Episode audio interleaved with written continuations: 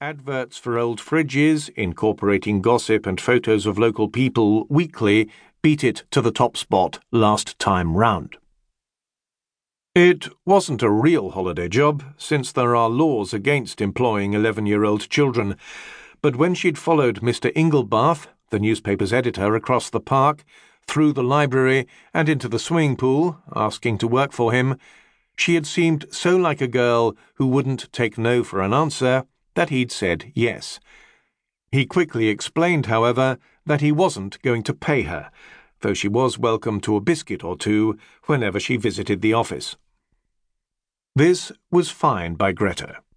She wasn't in it for the money. She had bought herself a new reporter's notebook, and her aunt had made her a press badge with a tiny tape recorder hidden inside it. When you pressed the button labelled Press on the press badge, it recorded everything it heard, which meant she didn't need to use the reporter's notebook to take notes unless the press badge had run out of batteries, which it sometimes did.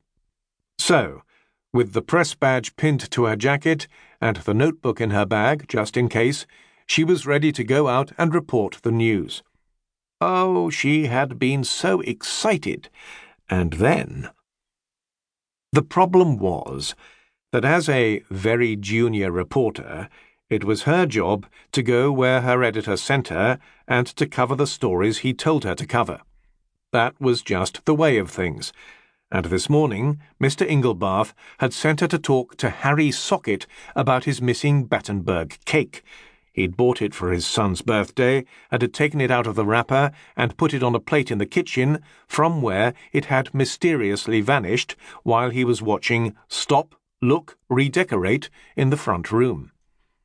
It had taken Greta two minutes and 23 seconds of investigation for her to realize that this was a rubbish story. This was not front page material, and never would be not unless a whole lot more cakes went missing, and what was the likelihood of that happening? Had Greta been asked to explain exactly why she needed a bigger story to make her happy, she could have pointed to three very important reasons.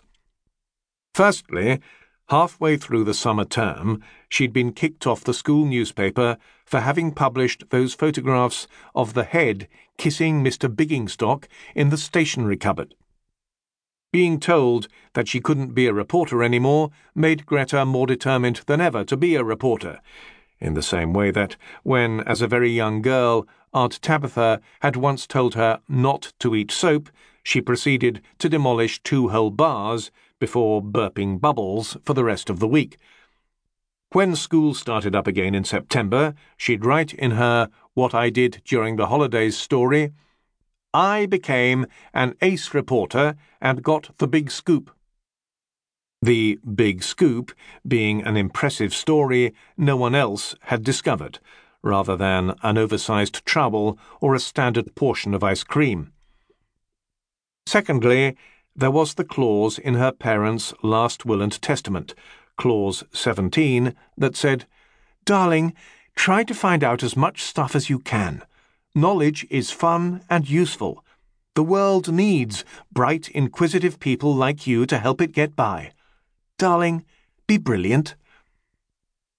Ever since she'd read The Last Will, sat on her aunt's workbench as a little girl, burping bubbles, she'd tried to live up to it She'd stuck her nose in all the mysteries she could find, and all the books, and up all the trees, and that was simply the way it was.